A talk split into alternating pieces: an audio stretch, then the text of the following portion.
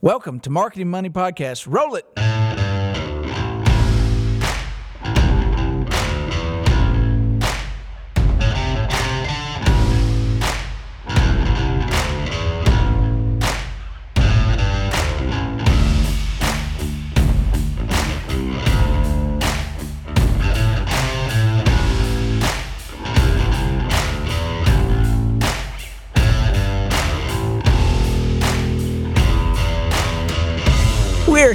At the Marketing Money Podcast, and we're dropping you into the highlight of discussions this week between Josh Mabus of the Mabus Agency and John Oxford of Renaissance Bank. Mabus Agency.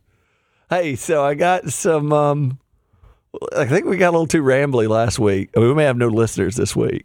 Oh, because no one listened Or to two that, weeks. that ramble. ramble No, I don't think they made it through.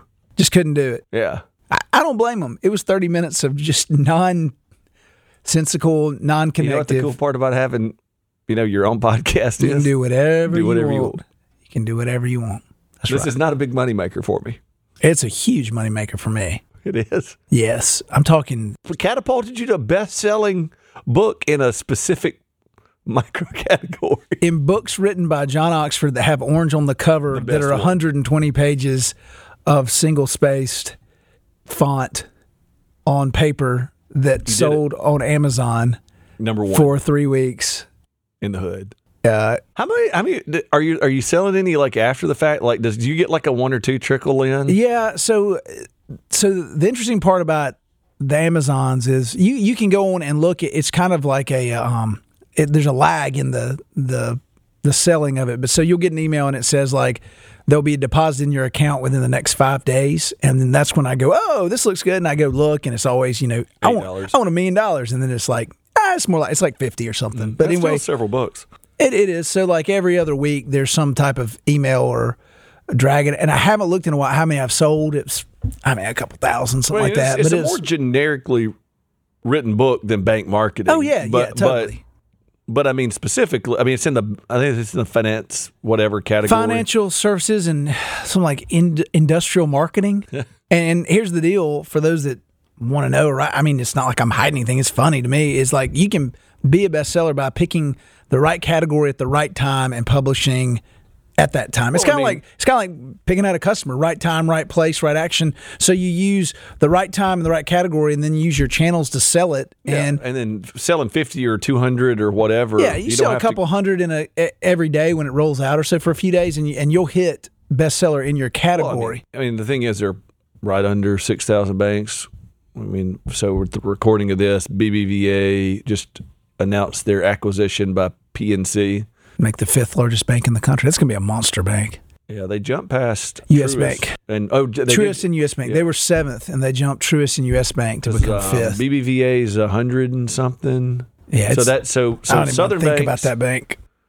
Southern banks, you now have P. You know, uh, It's PNC and Regions that'll yeah, they'll be be the the, and Truist, the three big dominants. BBVA picks or PNC will pick up that BBVA. But I mean, how about the, how about the acronyms of that merger though? Blah, blah, blah. Think about it. I mean, well, the BBVA side and the uh, PNC side are deciding too, and you're just like, what? Who? Yeah, I don't so, understand. uh, yeah, but here's the deal, and I, I don't know if this even needs to make it, but and maybe just because we're not seeing that much of them in markets we compete in. But it feels like Truist like is on the um, injured reserve list or something. Like, are they? No, I think there's still. Um, I still get BB, BB&T. I'm getting my BBVA and BB&T. Um, I feel like this is the government agencies of banking. The whole uh, BB&T. I still see posts from BB&T Yeah, that's on, what I'm saying. on LinkedIn and in marketing spaces and channels. I'm not seeing any SunTrust, but BB and T. anyway, I I have not seen a SunTrust. I'll say that Yeah. much. And so anyway, it's just sort of a strange thing that I don't know. I don't. I've got other problems. yeah, or other No, but those are the on. those are definitely the two biggest so- mega mergers that have happened in the last what 18 months. I don't Truist might be 2 years or 3 years Well, I now, but- the two biggest mergers. Period, Period. yeah. But I mean, it's sort of weird. So we talked about consolidation through through PPP, and you know, just sort of. Um, I don't know. I didn't expect it for big for a, for a big bank like that one. Kind of popped up Well, you're looking at technology, you're looking at cost, footprint footprint, and I mean, because like I said, PNC's kind of gone over. You know, the the Northeast. Oh, you know, Rust Belt. well, and from what I, from what I've I've read, and I'm no expert on the internal dynamics of BBVA, but that uh, being a foreign owned bank in the U.S. is really hard regulatory wise to operate. There's extra I's and T's to dot and cross and whatever that is, respectively. So, and then BNP, you know, Bank of the West, you know, Paribas, Par- whatever the French bank that owns them too. I mean, yeah, and so and and here's the other deal. because they're Spanish. I, BBVA. I wouldn't say it's they they are a Spanish bank. I, I wouldn't say it's pandemic related, but if you can't travel, if you own a bank and they, can't get. They, cannot get that's, here. that's my and- point. Yeah. You can't travel over to see them. They can't travel to see you. At some point, you're like, okay, outlook would be what third quarter of next year before a vaccine is fully like distributed and used. So my, like, bring your assets in. yeah, so my point is like, let's shrink it down. Let's give it to this company. Let's make a nice, know, let's make some nice coin off of it. Fifteen billion dollars. Was it that much? That was 11 and a half, but I don't have it in front of me. Yeah, I don't know. I think it was 11 and a half. I know there's a one billion- five It was in in it. cash. It wasn't stock. It was cash from what I Well, read. yeah. That, that's a a, duffel bag. that's a lot of money. Yeah. That's a lot of money. I want to know. We have a wire coming in. How much is in that wire? Eleven point five billion dollars. Yeah. But to the point of I want to see that stacked up in hundred dollar bills. It, it, It's probably smaller than you think it is. eleven point six billion according to We our both fact, checker. We were, but I was closer than you. Yes, you were, but not without going over. That's right. We both went over. Did we? I was under. I was you under. under, I was yeah. under by hundred thousand Hey, close to spin. or a million or something. A million billion, a few billion. 100 million? 100, 100 million. I was only off. there- I was only off by a hundred million dollars, Josh. Yeah. It's pretty close. I was off by uh, 3.4 billion. That's just another community bank. You're good. Two, three community. Three community banks. Yeah. Three and a half community banks. Anyway, let's talk about something. So, I mean, Well, so here's we're where I not want to get into. No, no. Well, that's bank talk. But here, here's here's what I want to look at. Two things today, but we'll start with one: is surveying and polling. And I know we talk a little Oh. bit about politics. We won't get into who won, who lost, and where we are right now. But the polls were dramatically off in most states. and, and have been for a couple of for, for a couple of cycles now. And I was talking to a, they would not be named because they didn't ask to be, but uh, to a fellow bank marketer. We were discussing brand surveying and all that stuff. And it was like, well, how can we even trust it? I mean, these high profile companies, and some of them do a lot of corporate work too. In fact, most of them do. How do you trust what they are polling, what they're saying? Well- and I, and I, I have a few ideas, but go ahead. I'll, I don't think it's uh, so-. I don't think it's the polling company that's the problem. That there's a lack of integrity, and I think there's a lot of misplaced chagrin towards the polling companies. I think polling. If you've listened to the podcast, you've heard me kind of extol the the detriments of polling and, and consumer research. That one, all you the, the first thing and the last thing you probably need to know is that like John Oxford as a teenager was setting the flavors for like M&M Mars. and how much money have they made? Thank you. Yeah. Thank you. But I'm just saying, we have um, whatever. I try like like uh, watch. You need to like make up that like. if you ever heard of Watch we call it? That was me. Mine was PB Crisp, and they don't make them anymore. So maybe I was bad. But that was, did you ever have those? They were Yeah. really good. It was like this. It was like a Nutter Butter with a little Yeah. like crispy outside I'll tell you coating. the things I miss. And Planter's weird diversification. I don't know if you've noticed, like in the '90s, you know, every product, consumer marketing got, you know, Oh. we're going to go out and diversify. But Planters, they've brought back their their cheese puffs, Yeah. and they're not as good as I remember them because I thought they were superior. But Planters also had these things. When you said PB Crisp, reminded me they came in a little resealable bag, and there were these little crispy peanut shaped things filled with peanut butter in a bag. That's very similar. Yeah, and those things were. I mean, I, Oh, I ate them. I, remember taste testing them. They brought me in a room and they brought them out and they're in this little bowl and they were like, "Where do you think we're going to call them this?" And here's a commercial. Does it match the flavor and feel? And I was just like, "I can eat these all day and I'm getting paid." Yeah. All jokes aside about that, consumers, it is very difficult to trust how a consumer answers a survey to make business decisions because the barrier to entry or the whatever. Will you give eight dollars? Would you give eight dollars for this? Is this you know like standard focus group questions? Is this you know is this worth eight dollars or would you give nine dollars? When you're not shelling out dollars, it's really easy just to say whatever. And consumers tend to answer the way they think they should. Or they want to be portrayed like this will make me look smart. I I mean, you can't get over your, I mean, anonymous survey, yada, yada, yada. You cannot get over well, talk about a few barriers. Maslow's hierarchy of needs of I need to accept it. Well, there's a few barriers too. Mobile phones. Yeah. you don't have mobile phone numbers unless the polling company has access to healthcare data. And a lot of times, if they poll for Medicare or Medicaid, they can have mobile numbers. But then you're also missing a huge demographic because you're either looking at folks that take government healthcare or that are retirees. In, Yeah, so in the it skews. so it skews, which the older demographic skews towards heavy, heavy voters versus a younger demographic. So I could see that trying to rely on that as an accurate voting measurement, but it's not. I mean, how many times do you get a call and you see it and, and you know it's a robocall and you don't answer it? And then uh, All. exactly. And so there's a big barrier to getting information. And then Well, you email, wind up, you look at the survey sets, it's like 1,200 people, which is statistically, it should be probable, but I don't, but, but don't believe it. like, it's, you look at the sets and they're just not representative. And again, easy to, to make a product decision. And then they said they would give $8, but they're not selling like, yeah, that's before they actually had to use real dollars. People, And make real decisions. People decide with their wallets. Well- the other side though is I don't see banks.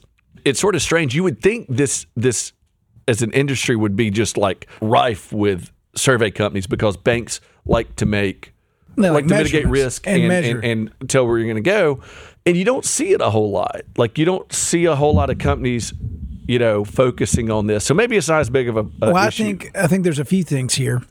One is consumer sentiment for financial services and, and brands in general, not just in banks, doesn't shift wildly like it does in politics. Right. I mean, or or product or retail. it, it doesn't shift that much unless you do something, you know, bad. If you're a bad actor, Yeah, it may shift overnight. If if SNL does a skit about you, it it could shift it, But then, but even then, not as much as you would. but not think. as much as you would think. Number one, number two, customers, God love them in the banking industry, they do not leave. Well, we made They we do make not it, leave. You we make it very the- difficult. we, not only do we make it difficult, you don't customers don't leave. Mm. I mean, you we, we were talking the other day about looking at uh, the M and A outlook, especially with the, the the past two that we mentioned earlier, and I believe it's the average merger is like five percent attrition. A bad merger is eight or above, and a good merger is below five percent of your customers leaving.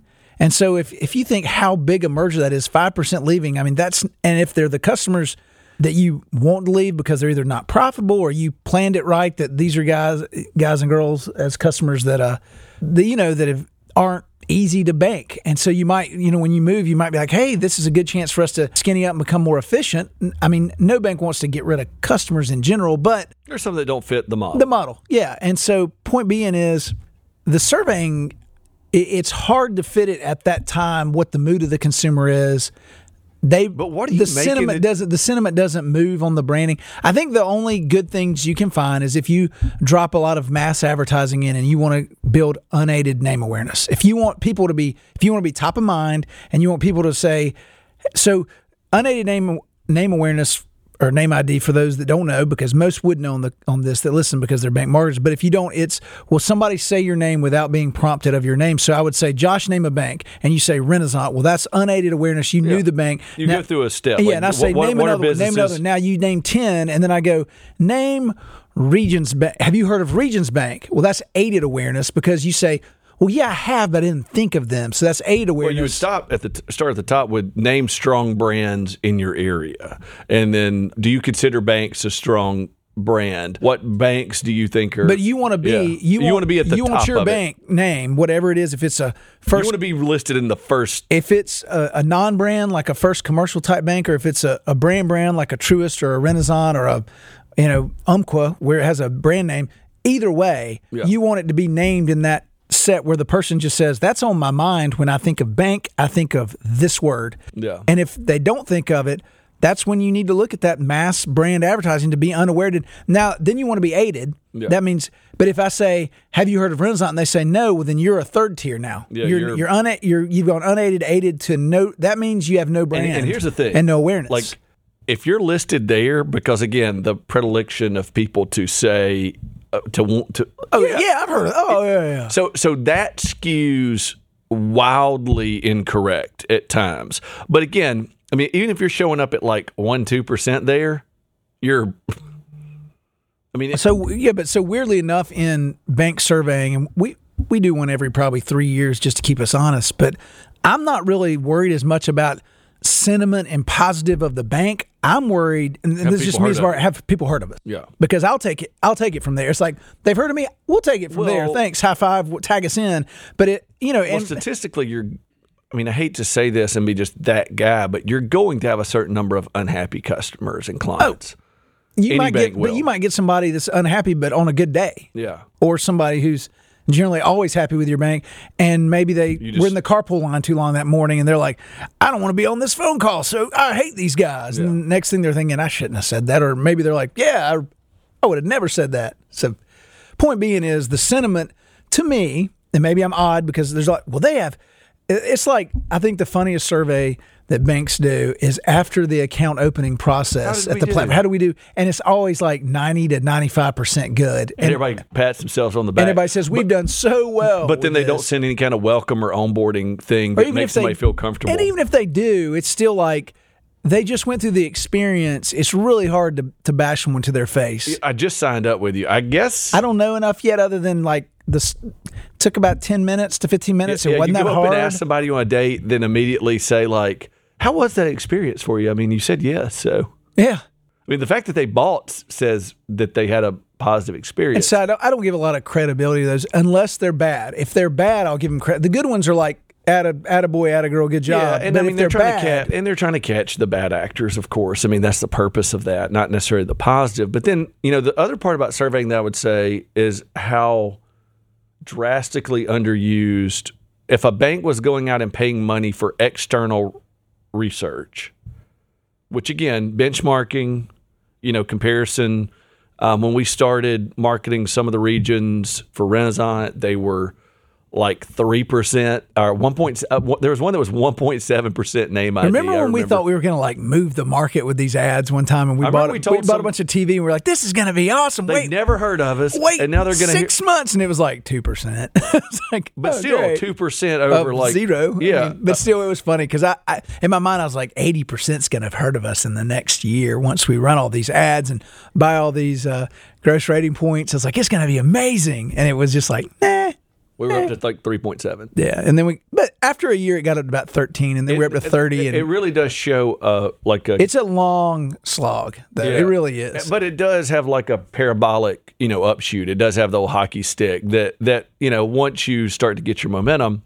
But what I was going to say is, if you're go if you're thinking about paying for external research research and you've never looked at your own internal data, gotten it out of the core and see what the the trends are. I mean, I've said this ad nauseum, but I can. You know, it's one of the few highly regulated private business. I can't go just drop case studies on you from clients all the time. But since John's here, you know, we did that very simple.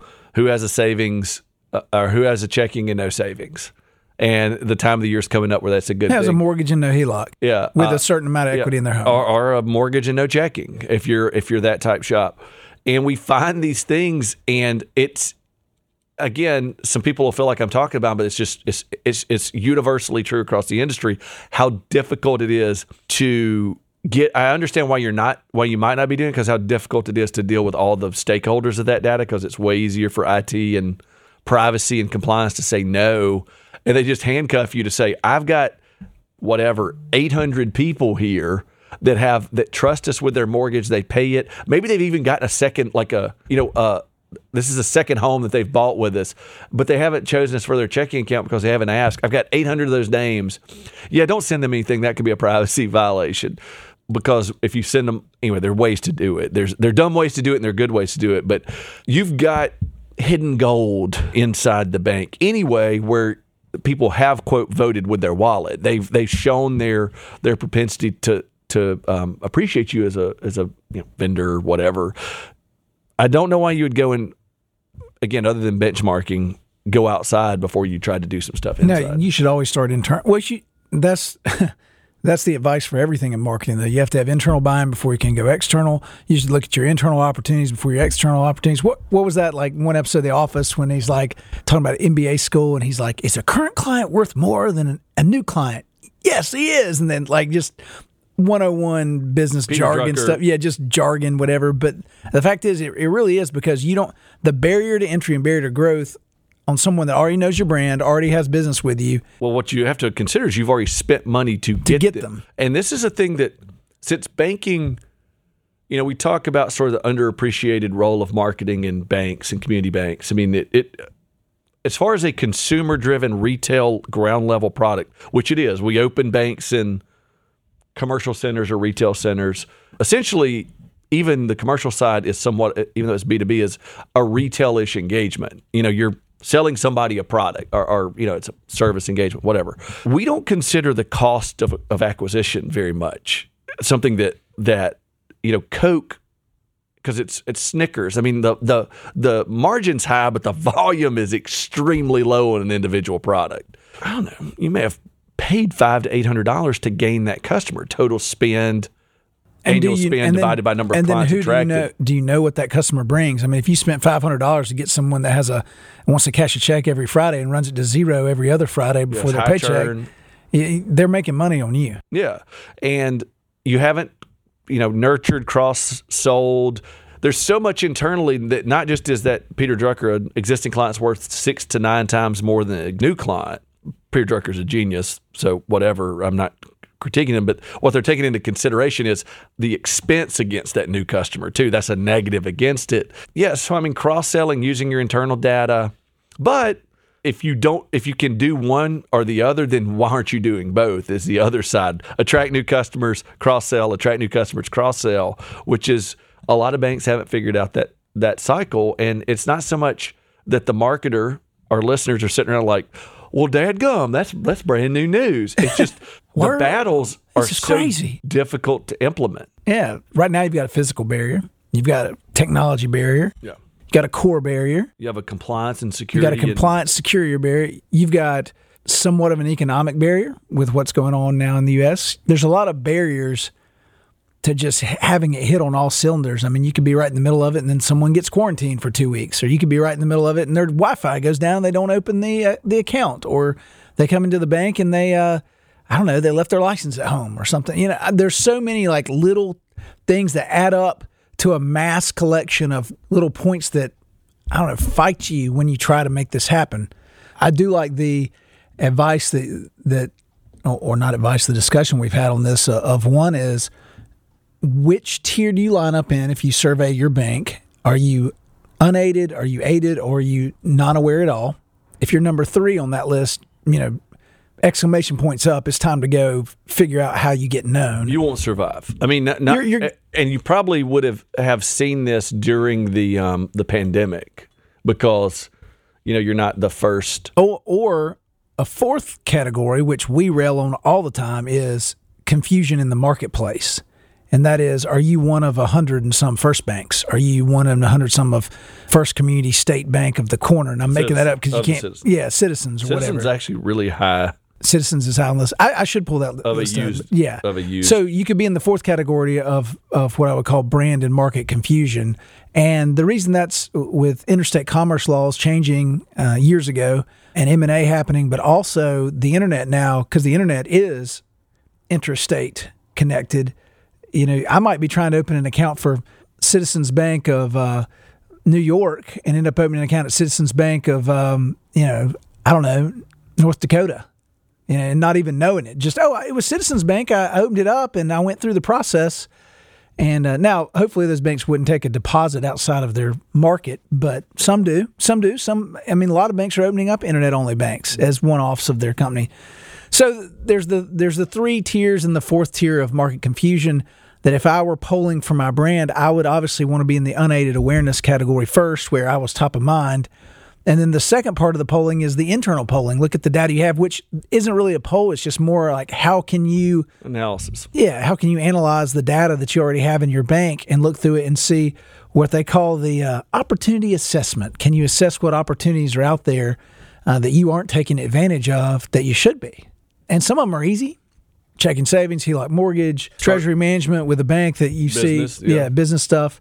And some of them are hard to look through and, and twin your data and say, well, this guy looks exactly like this guy, this girl looks exactly like this girl, but they're missing one product, and then bucket them in the missing products. You just you market that missing Yeah, product. But, but I mean, that's you know two two level. Start with that. yeah, Like I said, business account no HELOC, checking no savings, mortgage no checking, mortgage no HELOC, or at a certain, you know. Well, and and so I, I But saw even then, there's another analysis that you know a lot of the PFMs plug in that's doing analysis of who is paying out of your bank to another bank and make an assumption. You know, if it's a private client that's paying a nine hundred to fifteen hundred to two thousand dollar payment To to, someone- another bank, you- maybe a mortgage. yeah Maybe, maybe you need to if you, if you want it, yeah. you could send I a don't refi. So usually, if they're a private client, you would know that you had lost that loan in the bid process due to a rate. Well, if they're a private client, Yeah. if they're just your run of the mill, just you know moved and they're paying a big bank, you know. Anyway, But another one is is mobile adoption opportunity. I mean, you look through and you've got most banks. You, I think almost all, you have to be an online. I won't say all, but you have to be an online banking customer to be a mobile banking customer. Some don't. Some don't make you do that, but I Yeah, know some are most of the cores. Do, most of the cores want you. If you're with a big core, they want you to be online banking, and then you go to mobile banking. But you know what percentage are online and aren't on mobile? What percentage are, are not doing activities in the digital area that would help make your bank more efficient and decrease the drive-through lines or would take away from going and visiting tellers uh, especially in a pandemic age i know that digital banking and online banking ramped up last march and kind of went up double digits in many areas and now it's kind of plateaued off but how do we get those customers to wake up and pay attention to the fact that they don't need to be going into the teller line to get the free cup of coffee and cash their $50 check for whatever reason every Friday or every you know, whatever Wednesday. Well, and the other thing is, is the proliferation. You know, one of the things we've said is, I've been sort of weird about ITMs because it just it feels like one of those weird, ugly duckling technologies that there's ATM in your phone, and ITM is sort of this weird bastardization. You can't say that. I can Okay. in between, right? Like it's this weird, awkward, like we've got records, but we need portability. We need, or we got reel to reel. We put it in a box, and now it's an eight track, and then it becomes a cassette, and then becomes a CD. It's like one of those weird, like eight track didn't last long, you know. I mean, but it was revolutionary when when it happened. You remember? I do remember. That's to me ITM, but the big benefit, the thing you can do at ITM is transaction debit card. You can't get a debit card through your phone, but now the proliferation, Apple Pay and Google Pay. If you and- move to Google, if you move to digital wallets, that like I mean, it- when, it- now when gas pumps, which there was a barrier to technology, why would I adopt it? You can you can put put your card right here. It, there was nothing in the market forcing. I, I'm telling you, there's a there's a the barrier of entry of cost of technology, of the the transaction, the point of sale, all that stuff. But I feel like we're on the the precipice. We're on the Can't say that. we're on the cusp. We're on the cusp of if there's a big technology usage shift in stuff that in Asia they've been doing for 20 years now. Yeah. But near field communications and, and all that type stuff. I I don't want to get into the whole like oh conspiracy stuff with cash, but my point is you don't need a debit. You wouldn't need a debit card. You wouldn't need cash. You wouldn't need ATMs. You wouldn't need ITMs. You would have an account you could open on your phone with a thumbprint on it, a or, biometric. or face ID, and then you go up and you hold your phone in front of the or your watch in front of the reader. Bam, it pays just like Apple Pay does, or Well, it- is. it is. I mean, but I, but not a lot of people use it yet. it's yeah, which is super strange to me. When I went, But you um, wouldn't need any of this stuff. You Yeah. and if you direct deposited paychecks, you could get rid of all It's all cash and right there. checks. It's and it's just like I loved it. So I like not having stuff. I'm the same way you are. I If I very could- much prefer it. and you know mark of the beast or like you said the conspiracy theories like if i could get all in my phone if i could have i'm trying to get my house keys in my phone oh, well, what if somebody steals it then i'm screwed Oh, The but, but I Hilton mean, app that lets you check in to the hotel and use your phone to key into your room without ever going to the front desk is my favorite thing.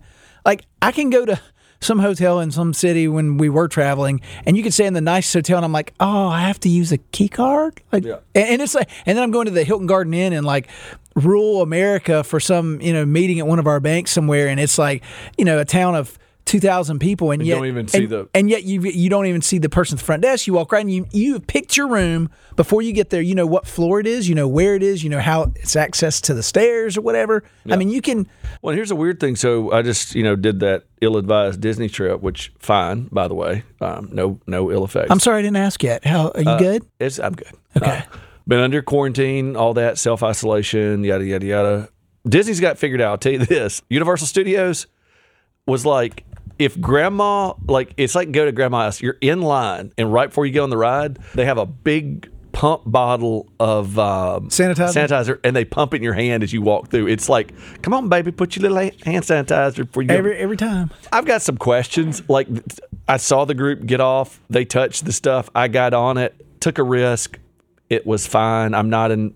Yeah, but I'm I'm But, again. but I'll say this. uh, uh, and I'm sorry. I'm, I'm digressing.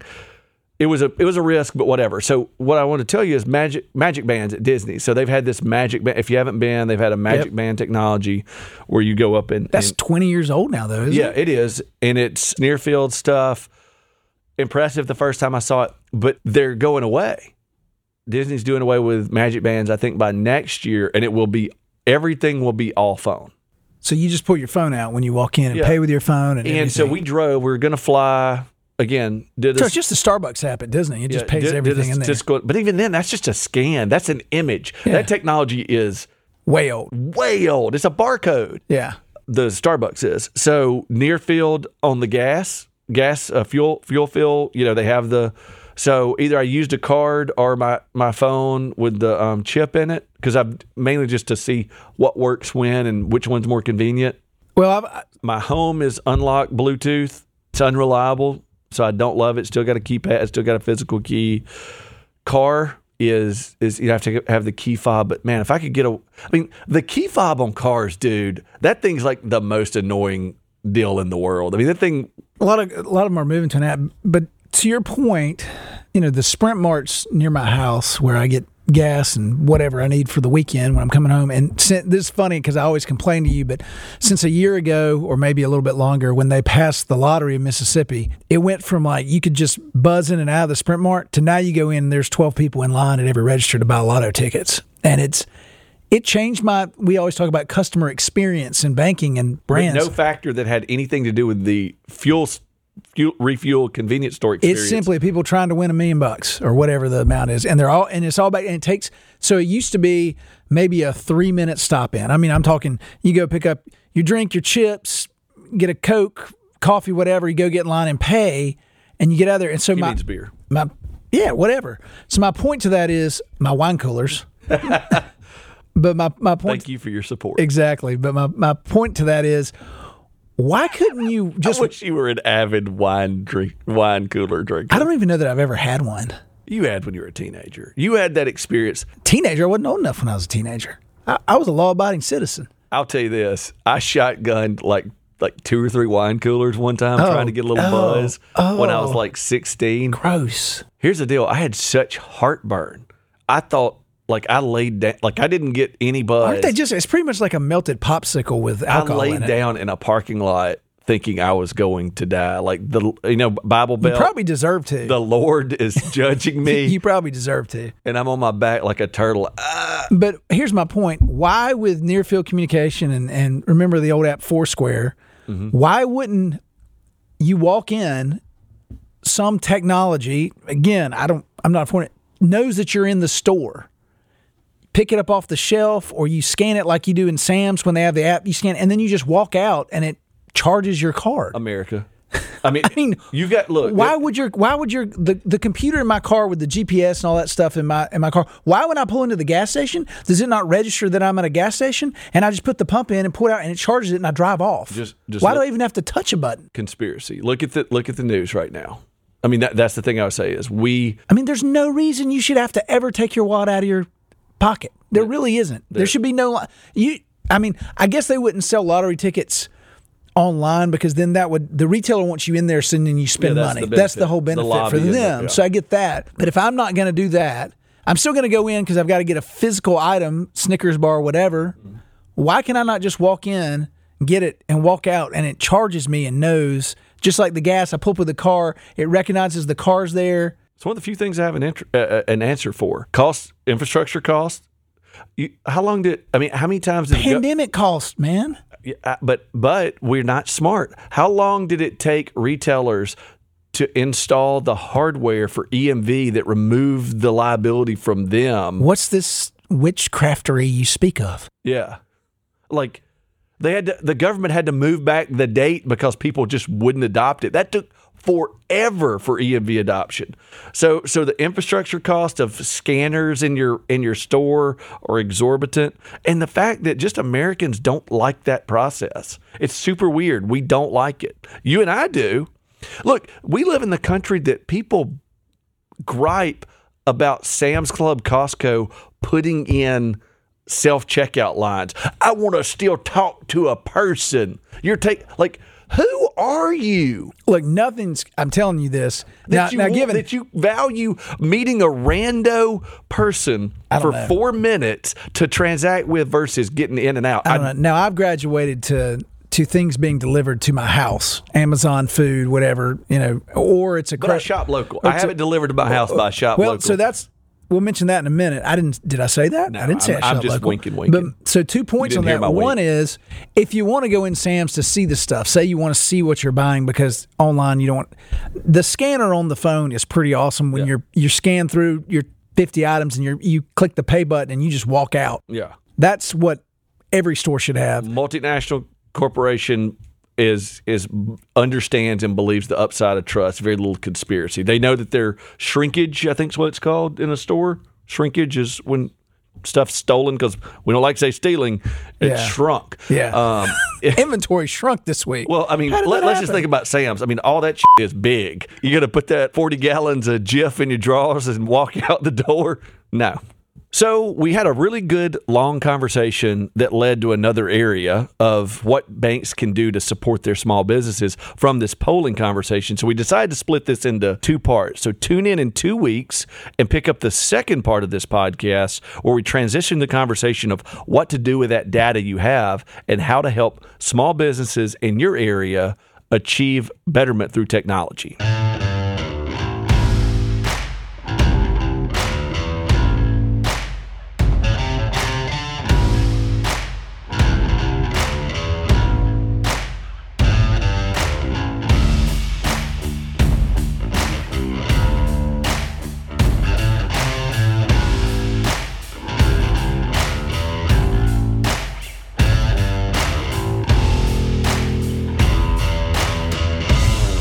And opinions expressed in this podcast are those of the individual participants and do not reflect the official policy or position of any financial institution or agency, Renasant Corporation, Renasant Bank and its affiliates, or the Mabus Agency. For more information, please visit marketingmoneypodcast.com.